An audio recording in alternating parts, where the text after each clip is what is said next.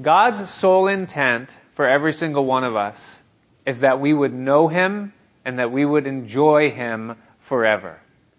His desire is not that we would be attendees to a religion or religious system or a church, or that we wouldn't ascribe to a doctrine or to a dogma, but He wants us to know Him. As Christians, it's what we call relationship. We've all used that phrase that we don't believe in a religion, we believe in a relationship. And that's the desire of God. He wants to have a relationship with us. He wants us to know Him uh, even as He knows us. That's what God wants. Now, every relationship, whether it's a human relationship or whether it concerns our relationship with God, has two things that make it a relationship. Number one is that there has to be a connection. Something has to happen to initiate that relationship. My wife and I spent uh, a couple of days, the, actually over the weekend, down in the city, uh, just the two of us, which is a rare and blessed occasion when we get to do that. And as we rode on the train and, and, walked in Times Square and then rode on the subways and just millions and millions of people, there was, there was life all around us, but there was no relationship because there was no connection. They, they were, we were just faces. They were strangers to us, we were strangers to them. So without a connection, there's no relationship. But then after there's a connection, then there is a covenant. And oftentimes, a, a covenant that exists in a relationship is an unspoken thing. But there's an, a set of expectations. There's groundwork. There's mostly unspoken things that di- dictate the terms of what that relationship is. And so in a marriage, there's a set of vows and there's a set of expectations that cause that relationship to function and keep it together. If there's a business relationship, the terms are much different, but nevertheless there are terms in that relationship.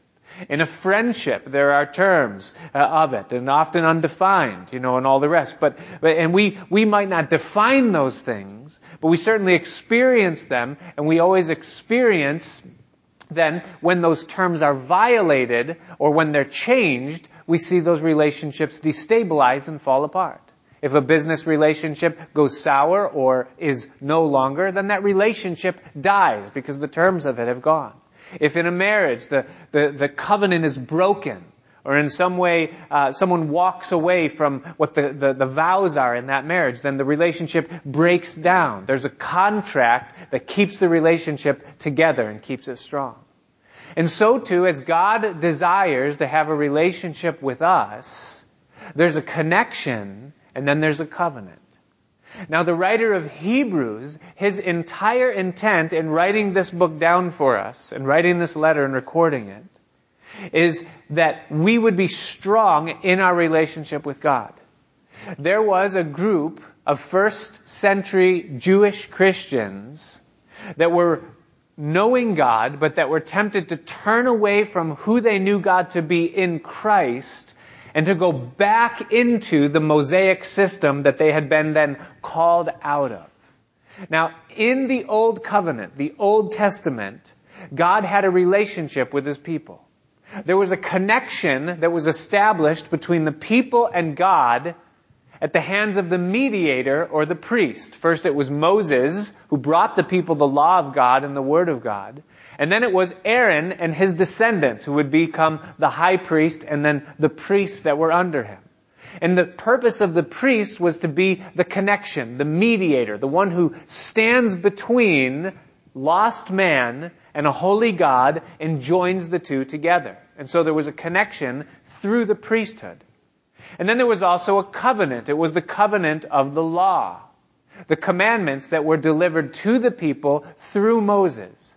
And the terms of the covenant were that if the people were to obey the laws of God, then God would walk with them and be with them. But God said that the terms of the covenant were perfection. He that does these things shall live in them implying that there had to be a consistency on the part of man. And thus there was a relationship between man and God in the Old Testament, but it was a faulty relationship. Because the priesthood was imperfect, and because the covenant was too strong for man to adhere to. Man wasn't able to. And so in the new covenant, God established a different relationship with his people. The connection between God and man would no longer be through the old covenant priesthood, but rather it would be in the person of his son, whom he sent in the world to be the priest, the priest, singular, that would re-link man fallen with holy God. And so Jesus became the connection, and the covenant became that which was established through his blood. His ministry, his death, and then his resurrection being the full payment and completion of the law that was broken to put away the sin that separated us from God and thus bringing us into a relationship with God that's no longer set upon the terms of my responsibility to keep the law, but in God's ability and in His work of doing it for me through the person of His Son, Jesus Christ. And so the relationship that God establishes with the New Testament believer is a superior relationship to that which was experienced by the Old Testament Jew. Because it's got a stronger connection and it's based upon a better and more lasting covenant. Now, chapters 6 and 7 that we looked at last week and in the previous weeks all deal with how Jesus is the superior priest or the superior connection in this relationship that we have with God. As we get into chapters 8 and 9, he's going to get into the superiority of the covenant or the contract or the terms now that dictate this relationship that we have with God. And so as we move now into chapter 8, we transition from the priesthood of Christ to the covenant over which he is priest. And so we begin in chapter 8, verse 1. The writer begins and he says, Now of the things which we have spoken, that is that which has brought us up as far as we've come, this is the sum or the bottom line. That we have such a high priest that is in the person of Christ, who is set on the right hand of the throne of the majesty in the heavens. So, summing up or recapping everything that he said thus far concerning the priesthood of Jesus Christ, he is a superior priest in that he outranks any priest that ever could be in the Old Testament system. Whether it was Moses himself in his day who spoke to God face to face, or whether it was Aaron and his descendants who were the high priests, or any of the other Levites that were under them.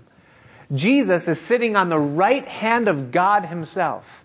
And so you can't go any higher than that in terms of establishing a connection with God. We're linked with His Son, and therefore we're linked with God. He's set on the right hand of the throne of the majesty. And then it describes His ministry, what He does in verse 2. It says, a minister, minister means servant, so a servant of the sanctuary. Now, the sanctuary is the place where man meets with God. When the Bible talks about a sanctuary, that's what it's speaking of. And so he's a servant of the meeting place and of the true tabernacle which the Lord pitched and not man. Now we're going to hear a lot about the tabernacle. We're going to hear that word a lot in tonight's Bible study. And the tabernacle, when we read about it or, or, or hear of it, it speaks of the Old Testament church or the Old Testament tent, and that's what tabernacle means, a tent, where the people would come prior to the days when the temple was built and they would meet with God. And there was a tabernacle on earth. And what the writer here is telling us is that the tabernacle that Jesus presides over is one that is heavenly. The true tabernacle, which the Lord pitched and not man. Not the one that Moses pitched, but rather the one that exists in heaven. And then he goes on to say, for every high priest is ordained to offer gifts and sacrifices. Wherefore, it is of necessity that this man have somewhat also to offer. The ministry of the Old Testament priests was to bring the lambs and the rams and the bulls and the offerings to God. And they would offer those on behalf of the people. And so he says that just as they did bring offerings and sacrifices, so also Jesus as our high priest also has to have something to offer. For if he were on earth, he should not or would not be a priest seeing that there are priests that offer gifts according to the law. It would be redundant. It would be baseless for Jesus to have been a priest while he was on earth. Because there already were priests on earth in the days of Jesus. The Levites. It says that they, those Old Testament priests, verse 5, serve unto the example and shadow of heavenly things as Moses was admonished of God when he was about to make the tabernacle. For see, saith he, quoting now from Exodus chapter 25 verse 40, see that you make all things according to the pattern that was shown unto you in the mount. Now this is extremely interesting and where it gets uh, uh, um, very, very exciting for us as we look at what's written here in the book of Hebrews. What we're being told here is that when Moses constructed the tabernacle that was given to him by the direction of God in the Old Testament, that what, what Moses was doing is he was building a model or a life-size diorama of something that he had seen in a vision that existed in heaven. The text is Exodus chapter 25, and it, the first time God says it is in the eighth and the ninth verses. When God is telling Moses to construct this tent, he says, And let them make me a sanctuary that I may dwell among them, according to all that I show you after the pattern of the tabernacle and the pattern of all the instruments thereof, even so you shall make it. So God is saying, listen, I'm about to show you something, Moses, that exists where I am in heaven. And I want you to construct something on earth according to the pattern that you see in it. At the end of the chapter, after giving him the instructions for just a few of the articles for that tabernacle, he says in verse 40, and it's the verse that's quoted in Hebrews, he says, and look to it, see to it, that you make them after their pattern which was shown unto you in the mountain.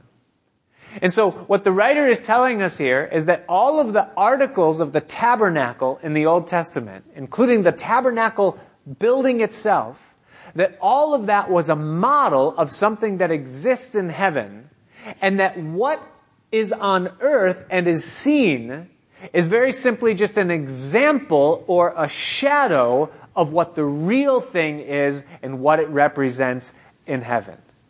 And so as the Levites were the priests that ministered in the earthly tabernacle, Jesus is the minister who sat in heaven, who is the high priest forever, order over that eternal sanctuary that exists where he is. So, if there was a tabernacle and a covenant in the Old Testament, then there also must be a tabernacle and a covenant in the New Testament. And so he tells us in verse 6. He says, but now, in contrast to what was then, has he obtained a more excellent ministry by how much also he is the mediator, that's another word for priest, you could interchange those words, He's the mediator of a better covenant which was established upon better promises. So we've already established in the last two and a half chapters that Jesus is a superior priest than the priests that were presiding over the old covenant system. He was greater. He was superior to them. Now he's going to get into the superiority of the covenant over which Jesus is a priest. So there was a, an old covenant. We call it the law, or the law of Moses, or the Ten Commandments, or the Levitical system. All of those things encompass what makes the old covenant what it was. And again, it was based upon man's ability to conform to the behaviors that were set forth by God, and righteousness and a right standing before God was contingent upon man's ability to keep those laws and, and, and conform to that behavior. That was the old covenant system. And what he's telling us here is that Jesus is the mediator not only of a better tabernacle, but of a better testament or a better covenant, a whole new covenant that's not related to the old. He explains in verse 7. He says, For if that first covenant, the law, had been faultless, then should no place have been sought for the second. In other words, if the first covenant was sufficient for the salvation of man, then there would be no need for a new covenant at all. Well, for a moment, put yourself in the shoes of a Jewish ear or a Jewish mind that's reading these things or thinking about these things. They might be saying, well, what do you mean by a second covenant? There is no second covenant. There's only one. The one that God gave to Moses. And unless you can show me by the scriptures that there's to be a new covenant, then I'm not going to even give ear to what you're saying because we don't turn our backs on Moses. So that's exactly what the author does. He reaches now into the Old Testament book of Jeremiah the prophet. And he pulls forth a prophecy spoken by the Lord through Jeremiah that the days would come that there would be a New Testament.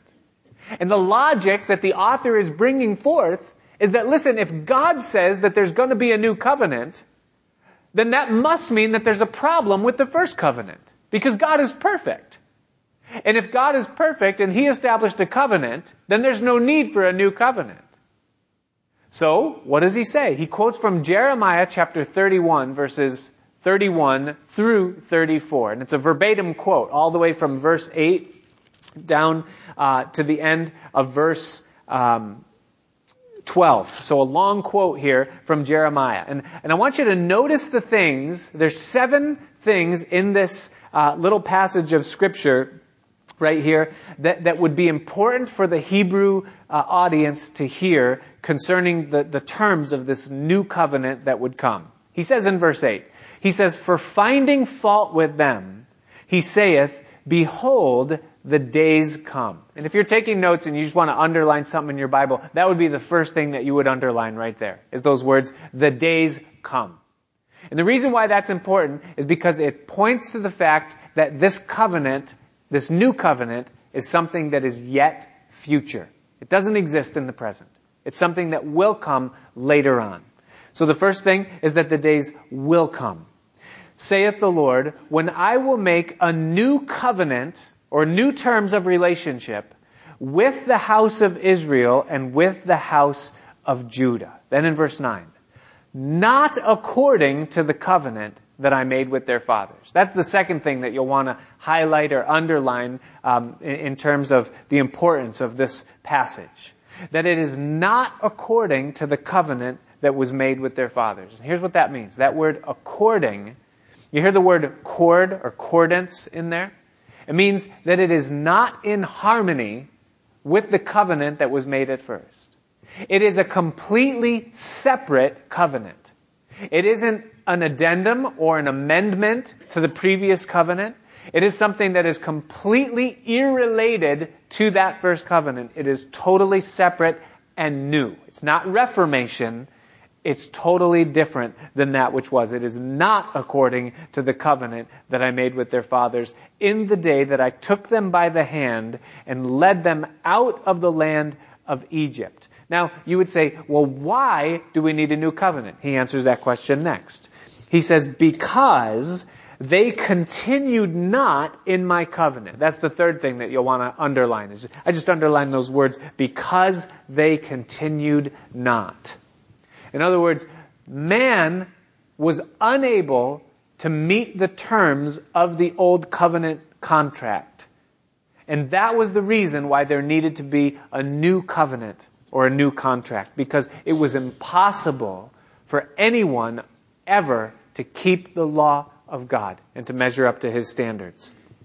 And so he says, they continued not in my covenant and I regarded them not, saith the Lord. For this is the covenant that I will make with the house of Israel after those days, saith the Lord. I will put my laws into their mind and I will write them in their hearts. That's the fourth thing that you want to make a note of concerning uh, the, the, the importance of this covenant. Is that is that this covenant is an internal covenant that works from the inside out whereas the old covenant was a covenant that worked from the outside in.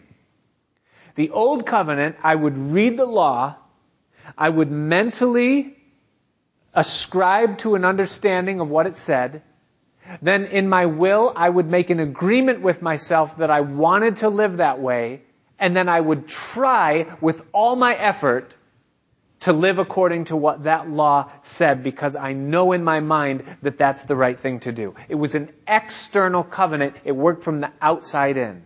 I conformed my behavior to what the law required, hoping that my heart would catch up and change someday so that those things became second nature to me. It was a covenant that worked from the outside in. But God is saying that the new covenant will be on a completely different plane and that it will work from the inside out. He says, I will put my laws into their mind and I will write them in their hearts. Meaning that under the terms of this new relationship that we have with God, the work of making me what I'm supposed to be starts in the deepest place and then it works its way outward in my life. And that's the way everything always works in all of life, isn't it? How do you determine, or what determines rather, if a sunflower is a sunflower? It's what's programmed in its very roots. It doesn't come from the petals. You can't paint the petals and cut and, and, make the shape and turn it into a sunflower. You would be conforming it in its appearance, but the roots would still be feeding a sunflower or, or whatever else it was, you know. It always comes from the inside out. Whatever we are on the inside is always going to be manifested eventually on the outside. That's always the way it works. And so, as long as there's something that's external that I'm trying to make internal, that's never going to change what I am on the inside because I can't change what's on the inside. It takes a work of something greater starting deep within to transform me from the inside and make me something that I can never make myself. And that's what the new covenant or the New Testament promises. That God says that those that enter into relationship with me through this glorious new covenant the work will begin on the inside and it will work its way out. That's why it talks about being born again, because it grows from a seed and it becomes something later on. It's an internal covenant. And then he says, and I will be to them a God, and they shall be to me a people. That's the fifth thing that you want to highlight concerning this covenant, and that is that God Himself promises to be the priest or the mediator of this covenant. That's what a priest is. A priest is someone who stands before people on behalf of God and stands before God on behalf of people. It was said of Moses that you will be to them as God and, and, and, and then you will stand before me for them. That's what a priest does. And what God is saying here by saying that I will be to them a God and they will be to me a people is God is saying, I have removed the middleman of a priest and I myself have become the priest or the mediator of this new covenant. And then in verse 11, he says, and they the they would be all of those that are in this covenant. It says, and they shall not teach every man his neighbor and every man his brother saying, know the Lord.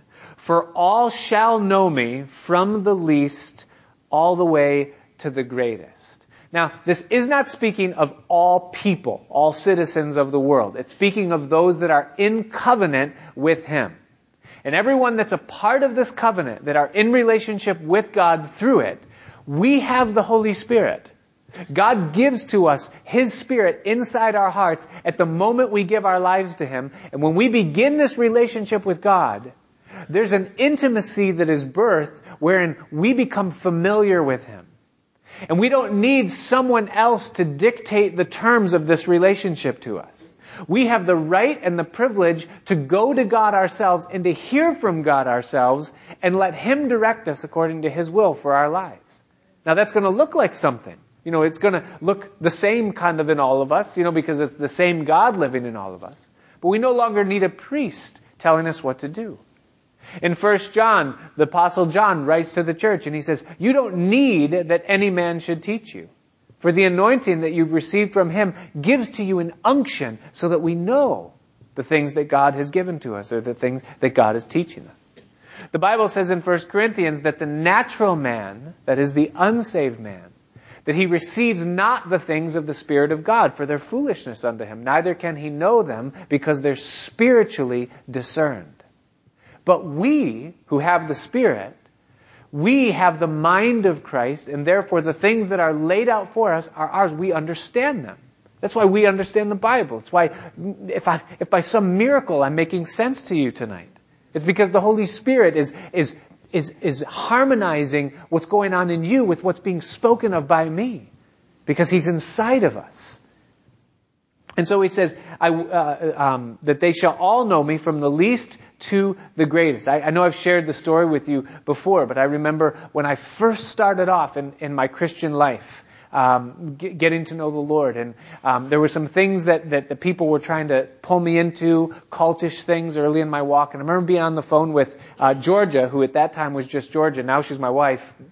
And, uh, and I was telling her some of the things that, that these people were saying to me. And, um, and as I shared them, she, she in her very gentle and, and humble way, she just said over the phone, she goes, Nick, you know, I, I'm listening to what you're saying right now. And she said, I know God and that's not God, what these people are telling you. And, and I remember, I, I was in my college dorm room, I was sitting on the edge of my bed, there was no one else in the room, and I took the phone and went like this, I went,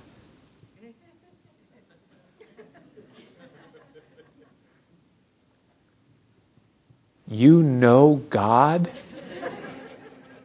I mean, talk about name dropping, right? Like, but I remember something happened at that time. I realized that that's what this is all about.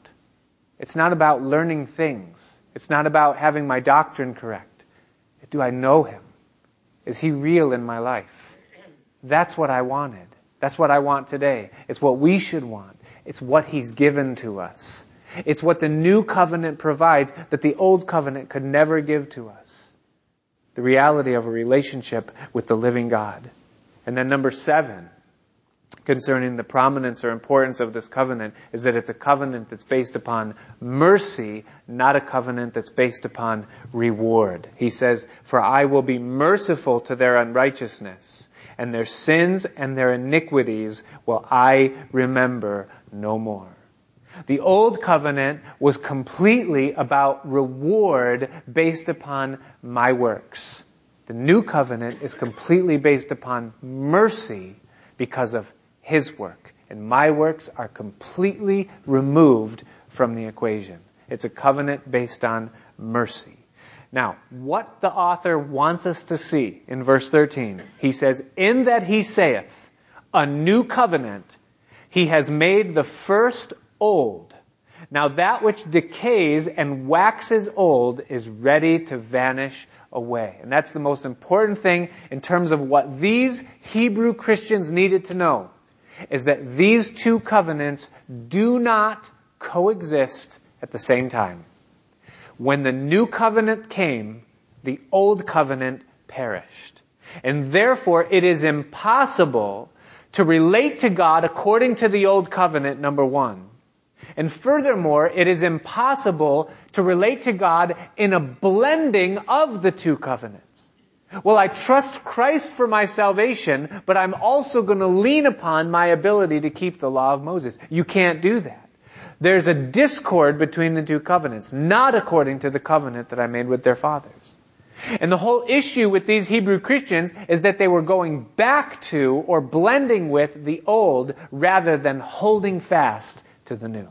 And so he says that which is old decays and is ready to vanish away. Now in chapter 9, he contrasts the two covenants. He says in verse 1, he says, For then verily, that is in the Old Testament, the first covenant had also ordinances of divine service and a worldly sanctuary.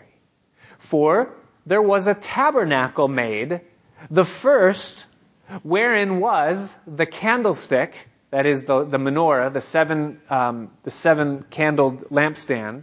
And then also the table and the showbread, which is called the sanctuary.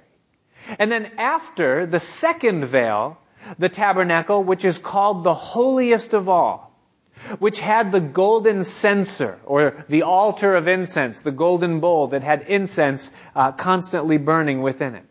And also the Ark of the Covenant, which was that golden box that God told Moses to, to make that was overlaid with gold, uh, wherein was the golden pot that had the manna. That is, when uh, the children of Israel were in the wilderness and every day there was manna or bread on the ground. Moses was instructed, take a jar full of that manna, seal it up and put it inside the ark, inside that box as a memorial and a testimony that I provided for my people.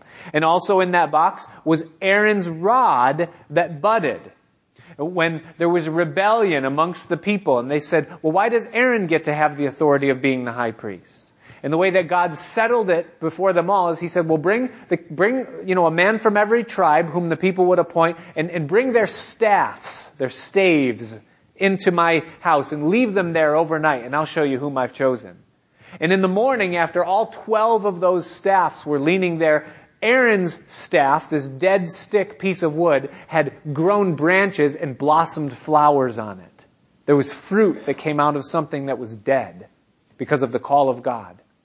And God said, see, I've chosen Aaron to be my high priest. And then God said, put it into the ark. So, so the, the, the, the, the rod that budded was in there. And then also the tables of the covenant.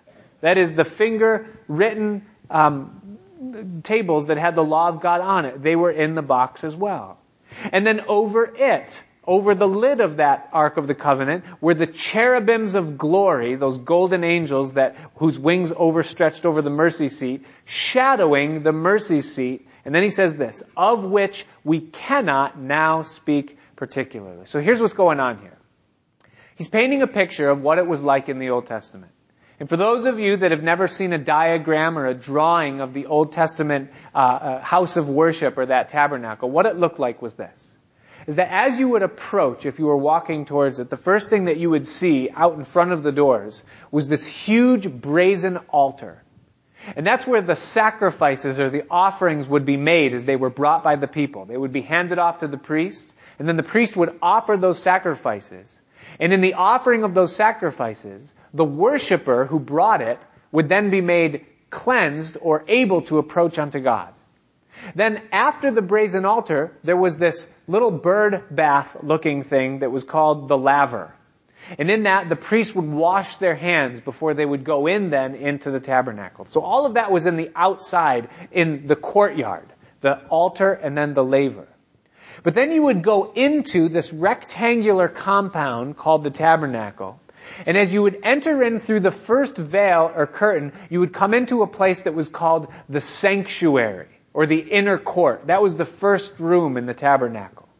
And in there, that's where you would have the lampstand, that seven, seven candled menorah that was in there, and then also the table of the showbread. Those things would be there, and then the altar of incense was actually in that sanctuary.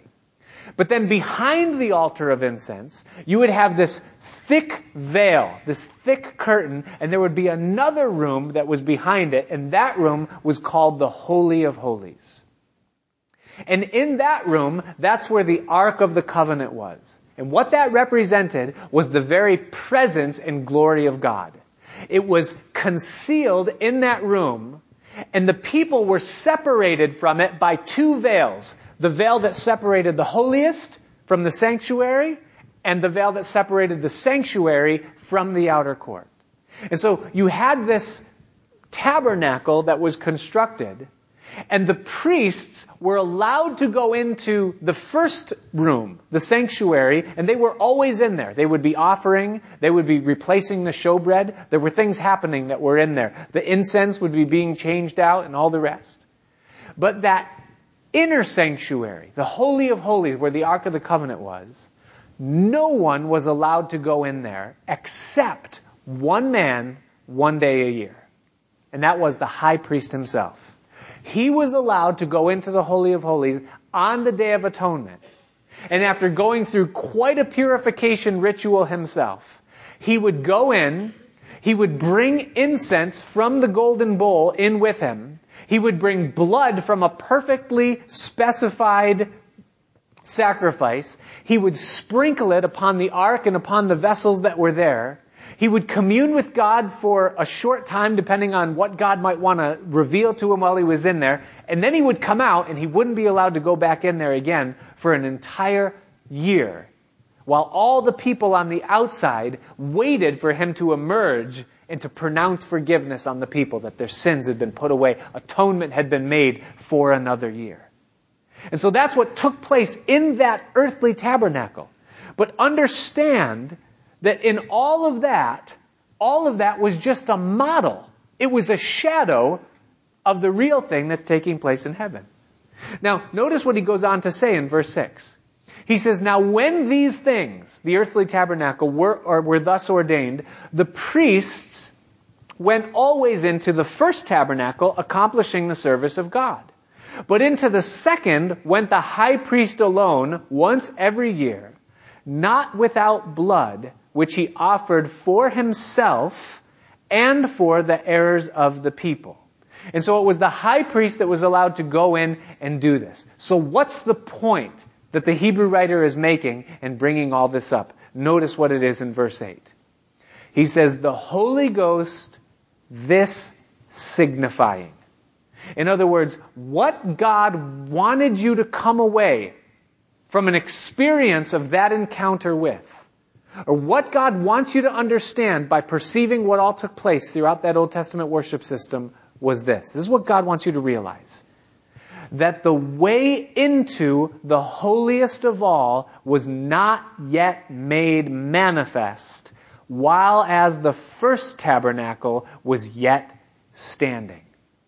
In other words, the conclusion that God wanted his people to come to while they observed this whole ceremony taking place year after year is that the way into the presence of God was not accessible to the common person. Now I want you for one minute to put yourselves in the shoes of a Jewish man or woman who's there on the Day of Atonement standing outside of the tabernacle and watching this whole ceremony take place.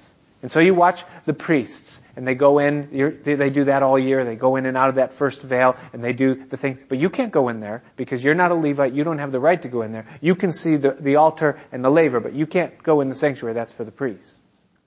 And then on the Day of Atonement, you see the high priest. And he's there, and he's got his crown, and the mitre that says holiness unto the Lord. It's got the breastplate and the urim and the thummim, and the, the royal robes that God instructed that the priest would wear. And this man who has been sanctified and washed and cleansed and prepared and made holy, he goes in and he disappears beyond that verse veil. And you wait in silence while he's in there. And then you realize, you know, but right about now, he's probably passing through and he is in the holiest place that you can be in on planet Earth right now as he goes into the Holy of Holies. And the conclusion that God wanted the thinking person to come to that was observing that whole thing is that if all of these priests are not allowed to go into that room, and that man himself who is declared to be the holiest man in the entire nation, that he isn't even allowed to go into that room, except it be once a year, and that's a risky thing. If he's got any sin, he's going to drop dead in there. That if he's not even allowed to go in there, then I haven't got a chance of ever getting into the presence of God. Not just on earth, but even more so in heaven. I don't have a chance. And for the reader of the book of Hebrews in the first century or even here tonight, we realize that all of those things were just the model or the diorama of what's really existing in heaven. So think about this for just a minute. If no man is allowed to even go into the diorama, then what chance has any person got of going into the real thing? There's none. And that was the message that the Holy Ghost wanted the people to come away from that experience with, realizing that there is not a way into the holy presence of God that has been made manifest yet. Now that can do one of two things. It can either bring you into despair, realizing that you don't have a chance and you just throw your, you know, whatever's left of the lamb over your shoulders and say, I'm going home. There's no, there's no hope in any of this. Or what God intended is that you realize there's going to be another way that God is going to make because He didn't make us to be estranged from Him. So the Holy Ghost thus signifying that the way into the holiest of all was not yet made manifest while as yet the first tabernacle was standing. Which, he says, was a figure or a shadow for the time then present, in which were offered both gifts and sacrifices that could not make him that did the sacrifice perfect as pertaining to the conscience. Even the high priest who went into the Holy of Holies, when he came out from that experience, he knew that he was still a sinner. And that even having the privilege to experience that moment, that he wasn't even allowed to go back into it for an entire year. And his conscience was still defiled by his own sinfulness. Which stood only in meats and drinks and diverse washings and carnal ordinance imposed on them until the time of Reformation. So that's the old covenant in all of its systems. It was inferior in that it did not allow man into the presence of God. But now, the new covenant, verse 11. He says, but Christ, being come now a high priest of good things to come, by a greater, there's that word, we've seen it over and over and over throughout the book of Hebrews, a greater and more perfect tabernacle, not made with hands, that is to say, not of this building, neither by the blood of goats and of calves, but rather by his own blood, the blood of the spotless Lamb of God, the blood of Jesus Christ. By his own blood, he entered in once into the holy place, having obtained eternal redemption for us. Now, here's an amazing thing. When it talks about the holy place, it's talking about, of course, the holy place in heaven, having entered into that sanctuary. But do you realize, when you read John's gospel, and you read about the burial of Christ and you read about his resurrection, there's an incredible picture that's painted there. Because when Peter and, and the two women went into the tomb that first Easter morning and Jesus was resurrected, what they saw when they went in there is they saw the grave clothes folded neatly in a place, and then they saw an angel at the head of the place where the body was, and they saw an angel at the foot of the place where the body was, but Jesus was gone. And I doubt they realized it then, but it was a perfect picture of what the high priest would see when he would go into the Holy of Holies. He would go in and he would see the mercy seat. And he would see the two cherubims, one on the right and one on the left, and the blood would be sprinkled on the mercy seat that was there. It's a perfect picture of what Jesus accomplished when he went into the grave. He brought the blood of perfection into the Holy of Holies. But it wasn't just on earth. He brought it into heaven. And thus, the effectiveness of that sacrifice was greater than the effectiveness of the blood and bulls and goats, which could never take away sin. And the permanence of that sacrifice was superior to the earthly sacrifice in that he did it once and he did it forever. Never has to do it again. It says eternal redemption for us. For if the blood of bulls and of goats and the ashes of a heifer, sprinkling the unclean, sanctifies to the purifying of the flesh, and it did, there was a ceremonial cleansing that took place when they offered those animals, then how much more shall the blood of Christ, who through the eternal Spirit offered himself without spot to God, sinless, dying, purge your conscience from dead works to serve the living God. Do you see the effectiveness of the new covenant? The old covenant could cover your sins for a moment, but it could never cleanse your conscience. Whereas the blood of Christ and the Holy Spirit that comes in at the new covenant, He can set a man's conscience at ease so that he can rest his head and realize my sins have been forgiven. I'm right with God. I have peace with God because of what Jesus did for me. And it's no longer contingent upon my works or conditioned upon my obedience in order to earn favor with God. He has set my conscience at rest. Jesus said, Come unto me, all you that labor and are heavy laden, carrying the guilt and the burden of your sin. And he said that I will give you rest. Take my yoke upon you and learn of me, for I am meek and lowly of heart, and you will find rest for your souls. and what the blood of Christ can do to ease a man's conscience, the sacrificial system of the old covenant never could. Purge your conscience from dead works to serve the living God. And for this cause, he is the mediator or the high priest of the New Testament. That by means of death, for the redemption of the transgressions that were under the First Testament, they which are called might receive the promise of eternal inheritance. So this covenant is superior to the old covenant in that not only is it more effective, but it is permanent. It is once and for all. For where a testament is, he says, there must also of necessity be the death of the testator. Now, he, he draws upon now the illustration of a last will and testament. And we all know what that is. You know, someone uh, has, has uh, lived a lifetime of accumulating assets and goods, and then they die. And they have a will or a testament, and in their will, they leave everything that they had attained in their life to those that now are remaining after them. That's what a, a will or a testament does. And so what the author is saying here concerning this testament, the New Testament, he says in verse 17, for a testament is of force after men are dead. Otherwise, it is of no strength at all while the testator lives.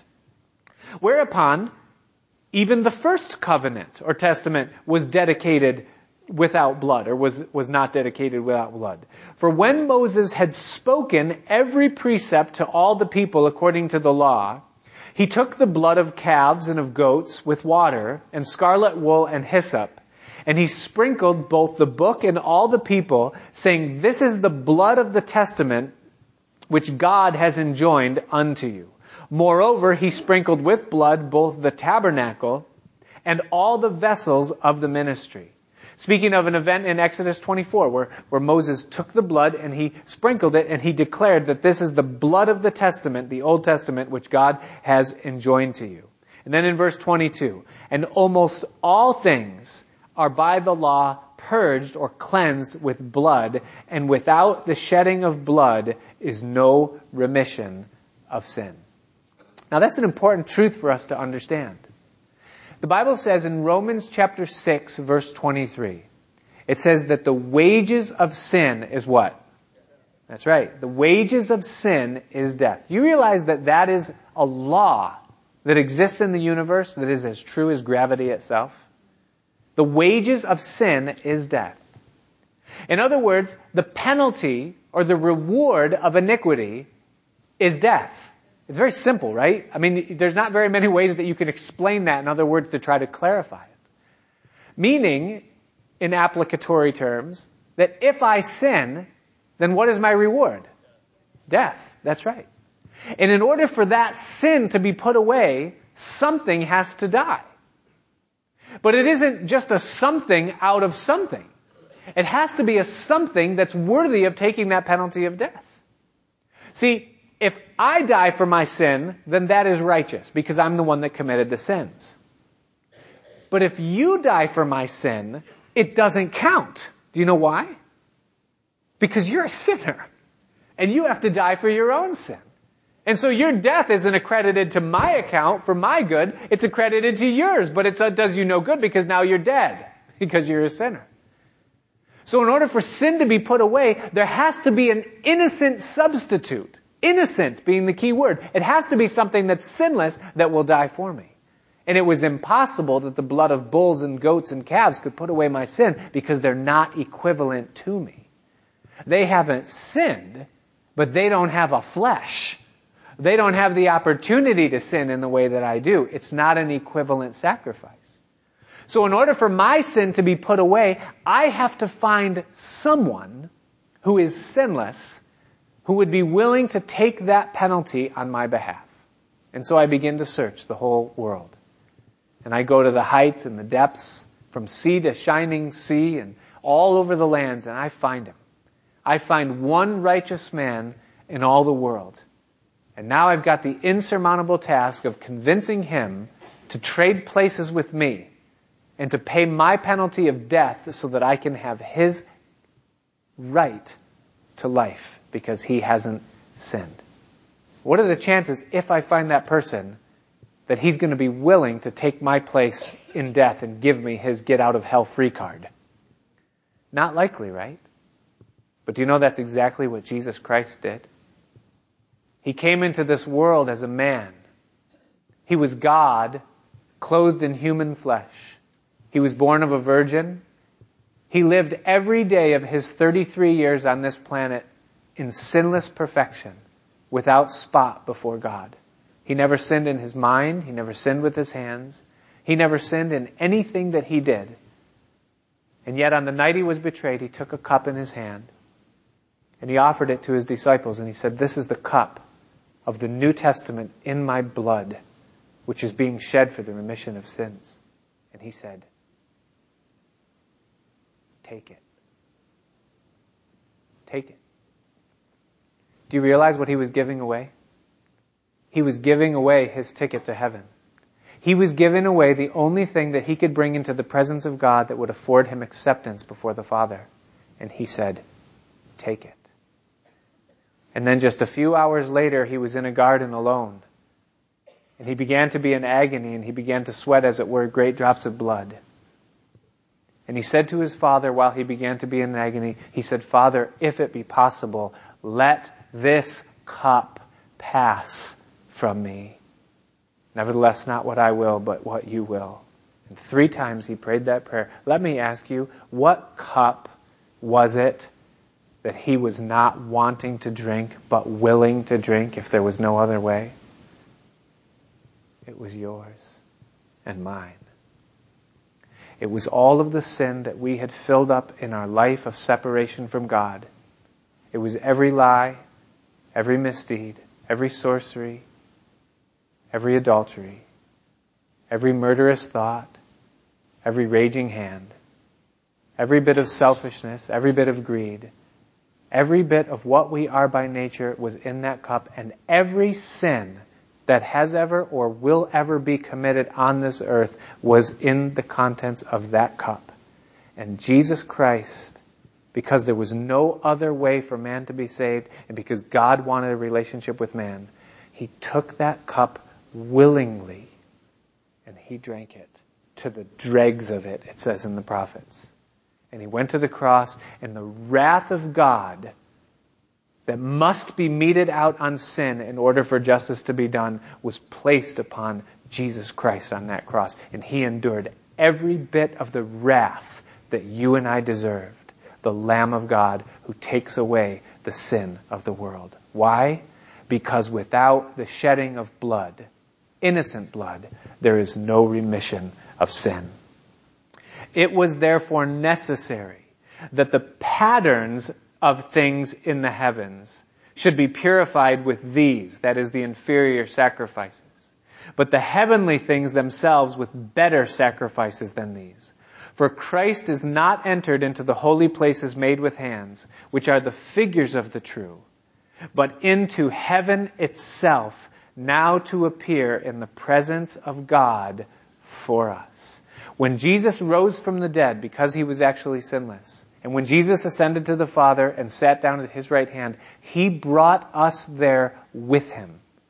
So that now we are in the Holy of Holies in heaven. Nor yet that he should offer himself often as the high priest enters into the holy place every year with the blood of others. For then must he, Jesus, often have suffered since the foundation of the world. But now, once, in the end of the world, has he appeared to put away sin by the sacrifice of himself. And as it is appointed unto men once to die, but after this the judgment, so Christ was once offered to bear the sins of many, and unto them that look for him shall he appear the second time without sin unto salvation. So what does all of this mean in summing it down to the bottom line concerning where you and I stand today in terms of this new covenant relationship that we have with God? Do you know what it means? It means we have access. It means that we don't stand outside of a tabernacle watching someone that's holier than we are go into a place that we can never have hope of going into ourselves. But when Jesus gave up the ghost on the cross, the Bible tells us that the veil that was in the temple, the curtain that separated the holy place from the holy of holies, that that veil was torn in half from top to bottom, from heaven to earth. The Holy Ghost, this signifying that the way into the holiest of all is now made manifest through the blood and sacrifice of Jesus Christ. And that you and I, who have made covenant with Him through His Son Jesus, that we now have access into the presence of God freely, all the time, not once a year, but when Jesus did it once forever, He opened the way for us to be in the presence of God always. That's the privilege that you and I have. Not only right now today, but we can follow him right into heaven itself. Not the pattern of things, but the reality of things. So let me ask you in closing, and the musicians can come as we, we close the service tonight. Do you act upon the privilege that you have in being a beneficiary of this new covenant? How much time do you spend in the presence of God now that you have access to Him? The Bible says in Romans chapter 5 verses 1 and 2, it says, Therefore we have peace with God through our Lord Jesus Christ. And not only so, but it says that we have access by faith into this grace wherein we stand and rejoice in hope of the glory of God. It says in the book of Ephesians, chapter 1, concerning the access that we have to God. He says, according as he has chosen us in him before the foundation of the world, that we should be holy and without blame before him in love, having predestined us to the adoption of children by Jesus Christ to himself, according to the good pleasure of his will, to the praise of the glory of his grace, wherein he has made us accepted in the beloved, in whom we have redemption through his blood, the forgiveness of sins according to the riches of his grace. So let me ask you, are you one that hangs out in the outer, outer, outer court? Yeah, you know, I know the cross is there, the, the altar, the laver, I'm clean. Maybe you go into the sanctuary and you spend time at the lampstand or at the table of showbread. I, I, yeah, I ask God, fill me with your spirit. Yeah, I look at His Word. But do you know that you have access? Do you know that you can go in to the very holy of holies and that you can sit in the quietness of your heart and you can commune with God and you can allow the aroma and the Shekinah and the glory of His person to fill your life. And you can talk with Him and listen to Him there and be filled with God. That's the entitlement of every believer. To cast our cares upon Him because He cares for us. We no longer need the mediator of a priest. We can go to God through Christ. It's an incredible covenant so far superior. And to leave that covenant to go to anything else is to leave the greater thing for the inferior thing every time. May God show us what it is that we have in Christ. Father, we thank you tonight for your word. And we ask you, Lord, that you would take the truth of these things and write them in our hearts in a way that we would understand the glory of this grace. So, Lord, as we sing this song, we pray that you just fill our hearts with a sense of wonder, a sense of awe, and a sense of worship. We thank you, Lord Jesus, for what you did in giving us your Son upon the cross. And we ask that you would fill us now as we stand in Jesus' name. Amen. Let's stand together.